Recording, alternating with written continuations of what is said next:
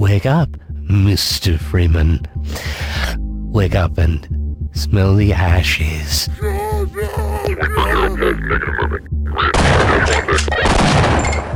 It's time to kick ass and chew bubble gum. Get over here! First blood! Mamma mia! Go, go, go! Let's do this. Finish it! Hadouken!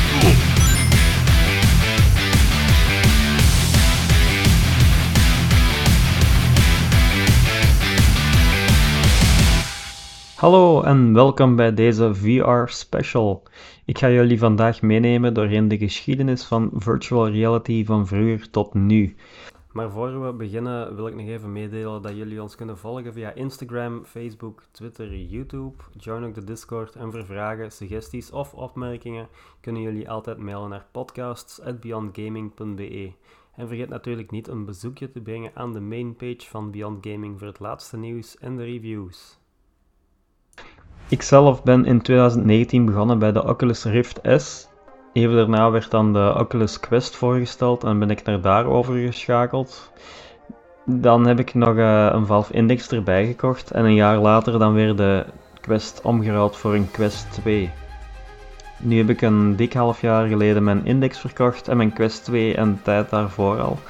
Nu ik onlangs ben verhuisd en alles terug wat op zijn plooi begint te komen, hier ben ik terug in VR gedoken met de Pico 4 op de PC dus en ook de Playstation VR 2 onlangs. Ja, ik moet niet vertellen dat VR de dag van vandaag redelijk populair is. We kennen wel allemaal iemand die bijvoorbeeld een Oculus Quest of nu beter gezegd een Meta Quest in huis heeft. En nu uiteraard met de release van de PSVR 2 is het ook weer een pak toegankelijker geworden voor consolegebruikers. Ik moet wel zeggen dat ik jaloers ben op iedereen die nu begint met de PSVR 2. En zoals we weten zijn er de dag van vandaag een heleboel spelers op de markt. Zoals gezegd natuurlijk Facebook met Meta en hun Quest-lijn. Dan is er natuurlijk Valve met de Index. HTC was destijds een grote speler met de Vive. Ja, en Sony is nu dus terug met de opvolging van hun eerste VR-apparaat voor de PlayStation 4.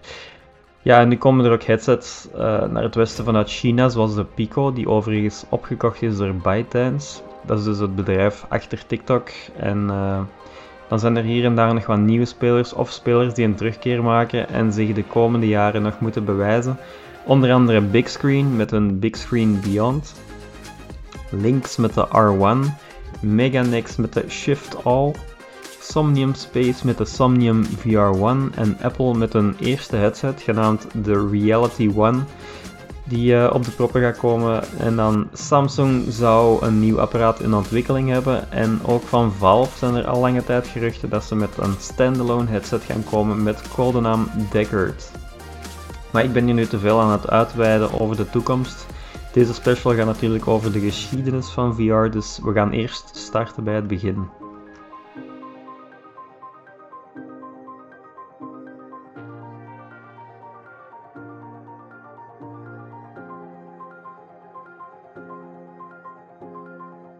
En voor de prille start van VR neem ik jullie mee naar het jaar 1838. Er waren hiervoor al pogingen gedaan voor iets soortgelijks, maar ja, we kunnen het pas echt VR noemen als het erin slaagt ons brein te laten denken dat iets echt is, terwijl dat natuurlijk niet zo is. Natuurlijk, de eerste cinema waar mensen een trein op het grote doek naar zich toe zagen rijden, deed dit ook tot op een bepaald punt, maar uiteraard kunnen we dit niet helemaal vergelijken met virtual reality. Vandaag de dag, als we VR denken, dan moet alles interactief zijn. Je moet dingen kunnen ervaren, kunnen vastnemen, weggooien en zo verder. Alles moet zo levensecht mogelijk zijn om ons echt een gevoel van immersie te geven. Maar dus in 1838 waren er de stereoscopische foto's en viewers. Denk een beetje aan de voorloper van de Viewmaster die iedereen in de 90s ongetwijfeld gehad heeft. Die grote rode kijker waar je die ronde witte schijfjes kunt insteken, die dan ronddraaien om een volgend beeld te laten zien. Charles Wheatstone kwam in 1838 al uit met zijn research dat de hersenen verschillende 2D-afbeeldingen kan verwerken van elk oog apart naar één enkele afbeelding van drie dimensies. Door de afbeelding te bekijken van kant naar kant gaf het de gebruiker het gevoel van diepte en immersie. In 1939, 100 jaar later dus, werd de Viewmaster gepatenteerd en deze dient nog altijd als basis voor het populaire Google Cardboard en low-budget head-mounted displays voor smartphones. Dan maken we een sprongetje van 1838 naar 1930, serieus sprongetje. Toen werd er in een science fiction verhaal VR een beetje voorspeld door Stanley Weinbaum in de vorm van Pygmalion's Spectacles. Wat er dus op neerkwam dat men met een soort van VR-bril door middel van holografische beelden een fictionele wereld kon ervaren. Samen met geur, aanrakingen en smaak. Dus ja, niet heel ver van wat we vandaag de dag al hebben dus. Dan gaan we naar midden 1950, toen had cinematograaf Morton Heilig de Sensorama ontwikkeld, welke een arcade-achtige theaterkabinet was die alle zintuigen zou prikkelen, niet enkel zicht en geluid dus. Het had stereospeakers, een stereoscopisch 3D-display, ventilators, geurgenerators en een vibrerende stoel. Het was bedoeld om mensen volledig te laten opgaan in de film. Een beetje dus zoals 4D-cinema's bijvoorbeeld in Disneyland ofzo. Als jullie daar ooit geweest zijn. Ik heb daar ooit een film gezien van Honey, I Shrunk the Kids. En ja, dat was toch wel een unieke ervaring. Je kon dus de wind voelen. En als de hond niesde, dan konden de druppeltjes voelen en zo verder. Maar hij had dus ook 6 kortfilms zelf ontwikkeld voor zijn uitvinding, genaamd Motorcycle, Bellydancer, Dune Buggy, Helicopter, A Date with Sabina en I'm a Coca-Cola Bottle. Dan 10 jaar later in 1960 kwam hij ook met zijn eerste Head-Mounted Display of HMD, een term die we vandaag de dag nog gebruiken. Zijn nieuw apparaat heette de Telesphere Mask en was bedoeld voor een non-interactieve film zonder enige motion tracking. Het had stereoscopische 3D en wide vision met stereogeluid. Een jaar later, in 1961, kwamen 2 ingenieurs van de Philco Corporation met de eerste motion tracking HMD of head-mounted display, die de echte voorloper was van de headsets die we vandaag kennen, genaamd de headsight. Het had een scherm voor elk oog en een magnetisch motion tracking systeem die gelinkt was aan een camera op een gesloten circuit. Het was dus oorspronkelijk niet ontwikkeld voor VR-applicaties, maar om immersieve, gevaarlijke situaties te laten zien door het leger. De hoofdbewegingen bewogen dan een camera op afstand, zodat de gebruiker natuurlijk kon rondkijken in de omgeving. De headsight was de eerste grote stap naar de evolutie van de HMD, maar ontbrak de integratie van computergegenereerde beelden. Dan in 1965 kwam het concept van de Ultimate Display van Ivan Sutherland. Dit was een paper die eigenlijk het volgende omschreef. Een virtuele realistische wereld bekeken door een HMD die met een 3D-geluid en tactile feedback de mogelijkheid om met objecten te interacten in de virtuele wereld op een realistische manier door middel van computerhardware die de wereld genereert en het in real-time allemaal bijhoudt. In zijn woorden: "The ultimate display would, of course, be a room within the computer can control the existence of matter. A chair displayed in such a room would be good enough to sit in. Handcuffs displayed in such a room would be confining, and the bullet displayed in such a room would be fatal. With appropriate programming, such a display could literally be the wonderland into which Alice walked." Ja, en nu gaan dus de datums veel sneller op elkaar volgen, want zoals we weten, de technologiesector was toen aan het boomen. In 1968 heeft Sutherland dan samen met zijn student Bob Sproul de eerste VR/AR HMD ontwikkeld, genaamd The Sword of Damocles. Deze was aangesloten aan een computer en niet een camera. Het was een groot en eng uitziend apparaat dat groot en zwaar was. Te groot en te zwaar was eigenlijk voor iemand om te dragen en werd van het plafond naar beneden gehangen, vandaar ook de naam. De computergegenereerde graphics waren heel primitief, wireframe rooms en objecten. In 1969 had virtual reality computerartiest Myron Krugere een reeks van ervaringen ontwikkeld die hij de term artificial reality had gegeven. In die ervaringen reageerden de omgevingen op de mensen erin. De namen hiervan waren Glowflow, Metaplay en PhysicsSpace, welke op hun beurt leidden tot de ontwikkeling van videoplays-technologie die ervoor zorgde dat mensen met elkaar konden communiceren in een artificiële omgeving, desondanks kilometers van elkaar verwijderd te zijn. In 1972 bouwde General Electric een gecomputeriseerde flight sim die 3 schermen in een 180 graden configuratie opstelling had. Dat zorgde dat je volledig omgeven werd door de displays in de cockpit, wat leerlingen een echt gevoel van immersie gaf. In 1975 kwam Krugger weer op de proppen met het eerder besproken videoplays, welke als eerste echte interactieve VR-systeem werd gezien. Het gebruikte een mix van CG, lichtprojectie, camera's en schermen die de positie van de gebruiker kon meten. In moderne termen zou het meer omschreven worden als een AR-projectile en kwam er ook geen HMD bij kijken. Het ging meer over de technologie daarachter. Dan 2 jaar later in 1977 creëerde MIT de Aspect Movie Map, een systeem dat mensen door een virtuele ervaring in Aspen lieten rondwandelen, wat je eigenlijk kunt bezien als een soort van voorloper van Google Street View. Ze gebruikten beelden gefilmd uit een bewegende auto om dus de illusie op te wekken van beweging door de stad. Ook weer geen HMD achter deze setup. De beelden van de Aspect Movie Map zijn trouwens nu nog altijd op YouTube terug te vinden. En dan weer 2 jaar later in 1979 kwam McDonnell Douglas met de Vital Helm op de markt, welke het eerste voorbeeld van een HMD buiten een lab was. Door middel van een headtracker kon de piloten primitieve CGI zien. In 1982 werden de eerste finger-tracking handschoenen voor VR genaamd de Sayer Gloves gemaakt door Daniel Sandlin en Thomas DeFanti.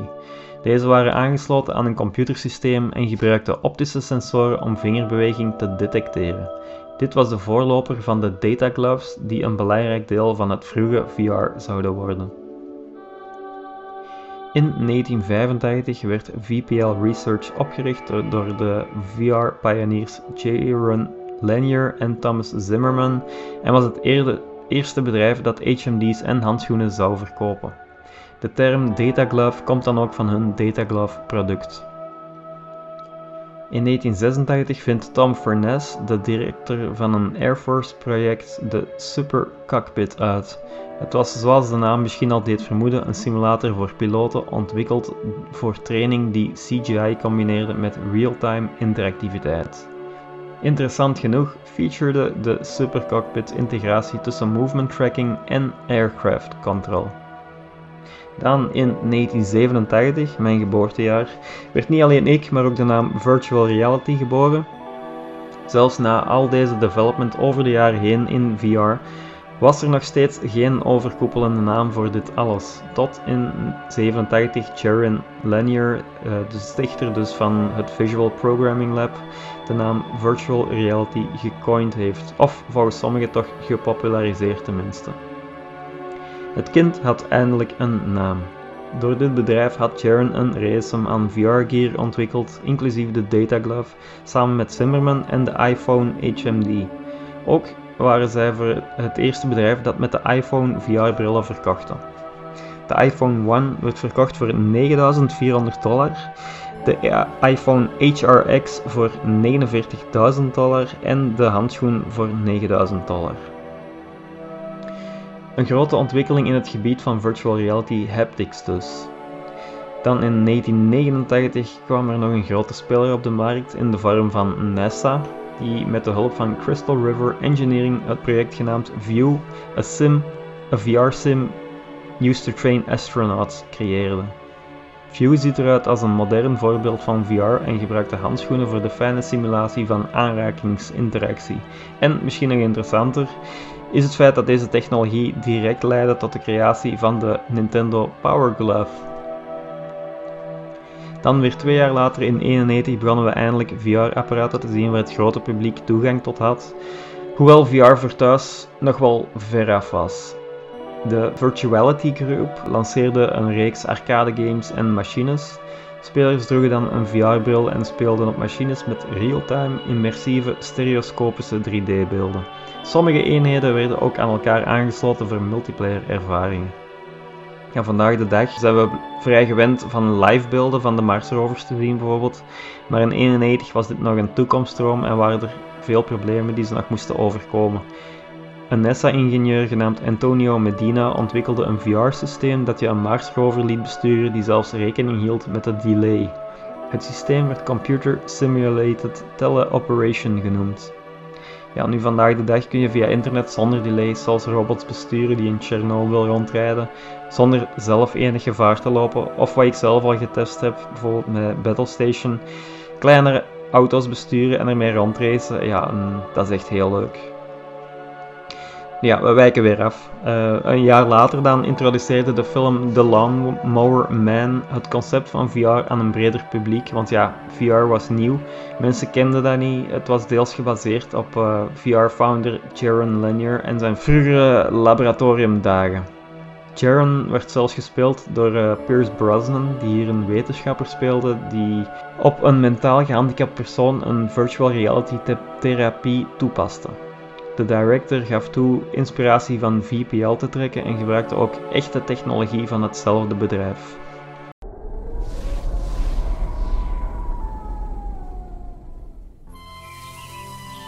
From the imagination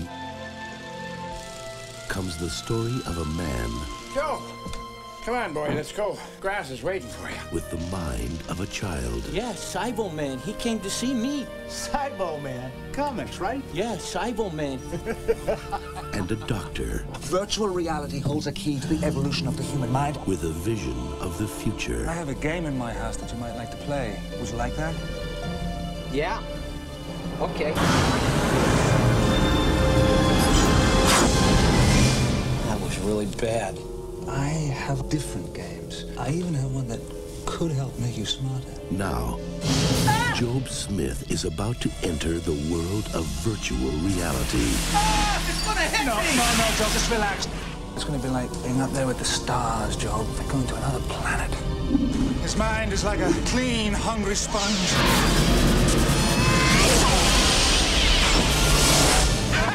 You just graduated to the next level, Job. You're not the lawnmower man. Well, you've certainly changed. I don't know how you did it, but I approve. I absorbed Latin yesterday in less than 2 hours. Joe, where are you?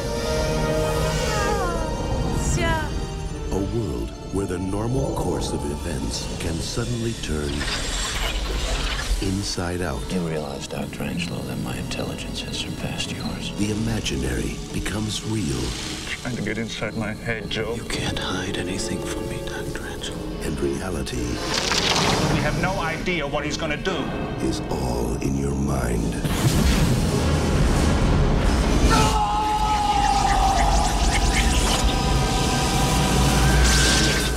The Lawnmower Man.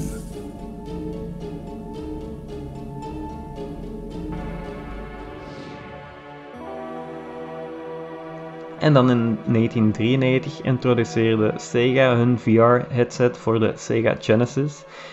Deze werd voorgesteld op CES, de grootste consumer electronics show die bijna 20 jaar later nog altijd bestaat en waar altijd interessante tech geshowd wordt aan het publiek. Dit prototype had headtracking, stereo sound en LCD-schermen. Sega had gepland om te lanceren aan een prijs van $200. Echter, technische problemen bij de ontwikkeling zorgden ervoor dat het apparaat voor eeuwigheid in de prototypefase zou blijven, desondanks dat er toch al 4 games voor werden ontwikkeld. Dit was een enorme flop voor Sega. Die 4 games zijn ondertussen wel geëmuleerd en online te vinden voor de op andere hedendaagse headset te kunnen spelen. Een jaar later ontwikkelde Sega de VR-1, een arcade motion simulator die meebewoog met wat er op het scherm getoond werd. VR-1 werd voornamelijk gebruikt in VR-teamparks waar je de bril opzet in combinatie met een bewegende bank die dan beweging simuleert. En een jaar later, in 1995, horen we weer van Nintendo met de Virtual Boy waar de officiële benaming de VR-32 van is. Ja, en het was de eerste draagbare console die echte 3D-graphics kon weergeven. Eerst lanceerde het apparaat in Japan en in Noord-Amerika aan $180, maar was een commerciële flop desondanks veel prijsdrops. De reden hiervoor zou het gebrek aan kleuren zijn, aangezien de games in rood en zwart werden weergegeven. En er was ook een gebrek aan software met een totaal aan 22 games maar. Ook was het moeilijk de console in een comfortabele positie te houden. Het volgende jaar stopten ze al met de productie en de verkoop ervan. In 1999 kwam de niet onbekende film The Matrix in theaters en gaf ons ineens een andere kijk op de virtuele wereld. In de film zijn personages die in een volledig gesimuleerde wereld leven, waaronder de grote meerderheid onwetend hiervan. Oei, spoilers.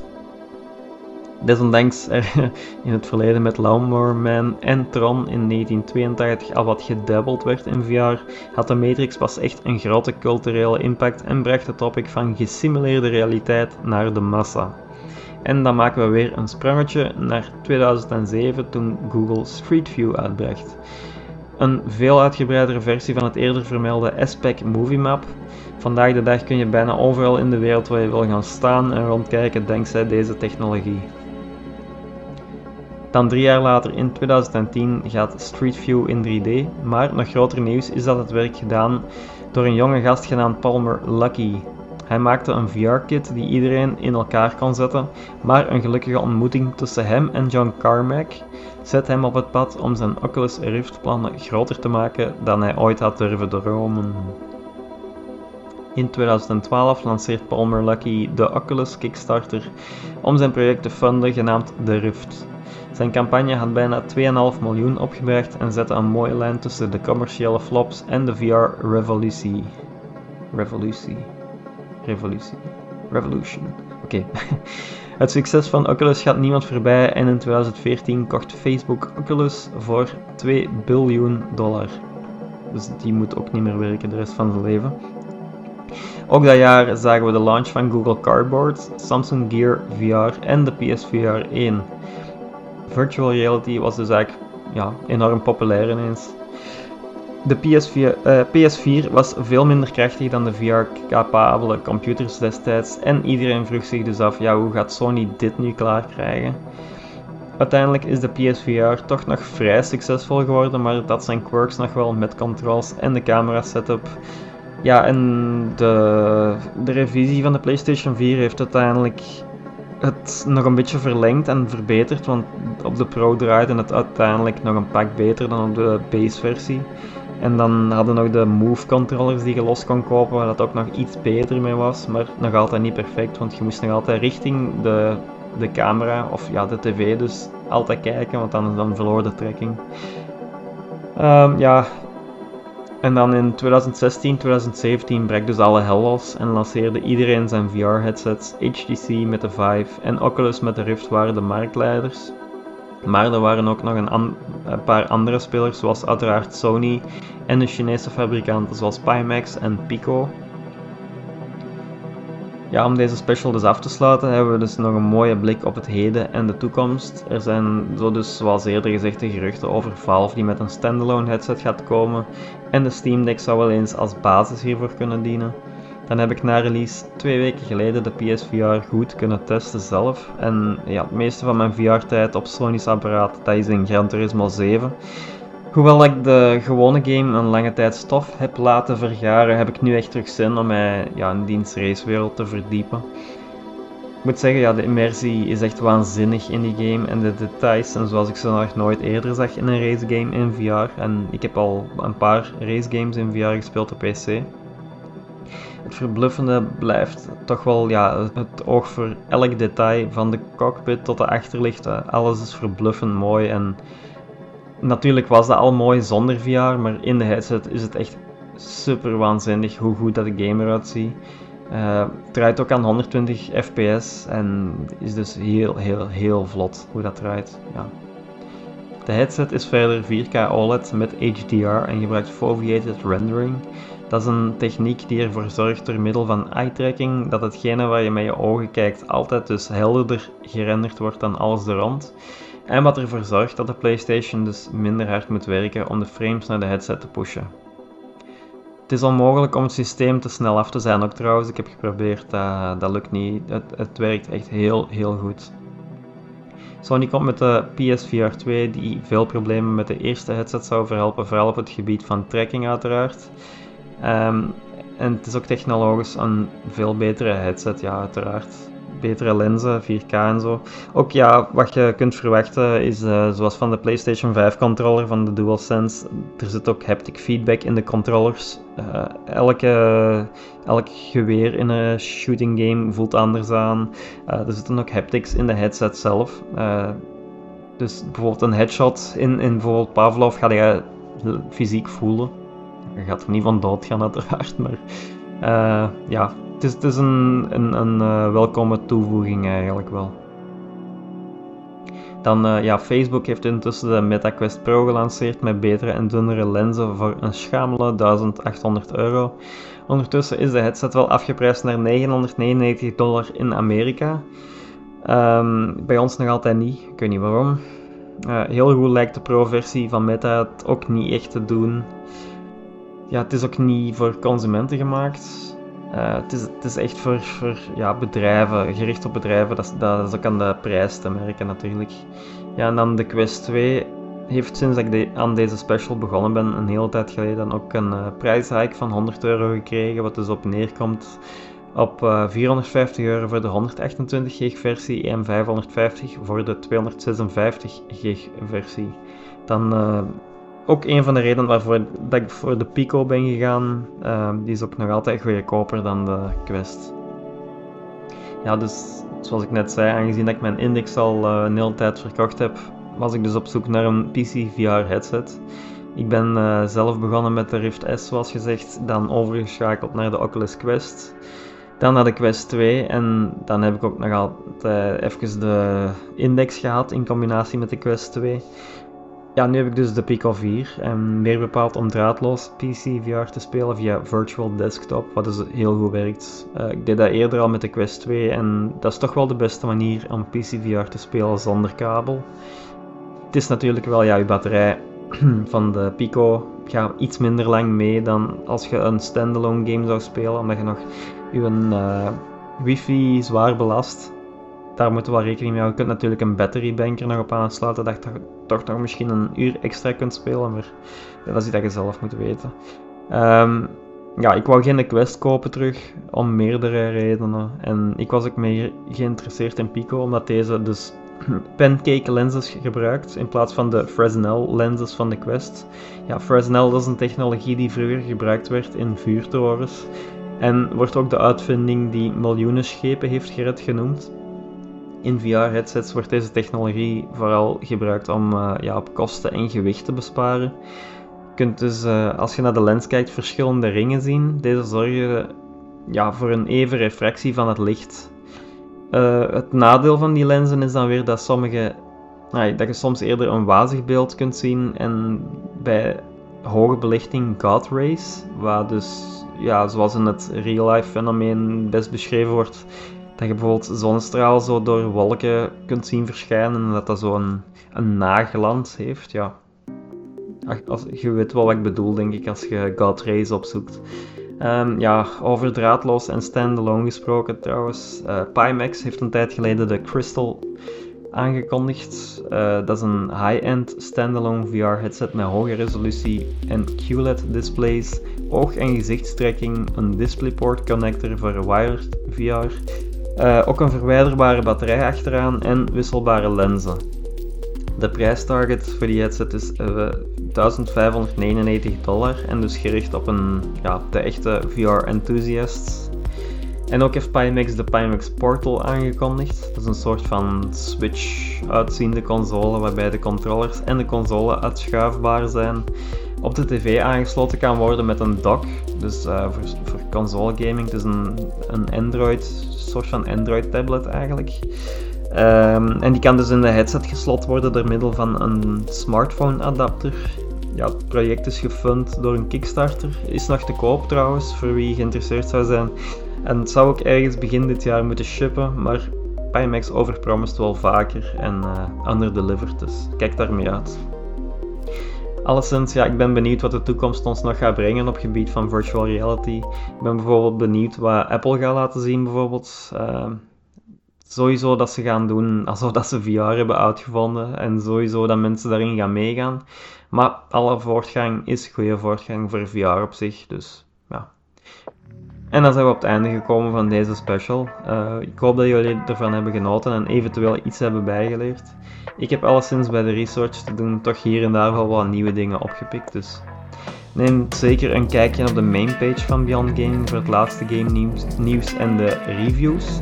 Vergeet ook zeker niet onze podcast te liken op verschillende kanalen. En ja, ik zie voor jullie wel op de Discord van Beyond Gaming. Ik was Mr. Poel. Ciao.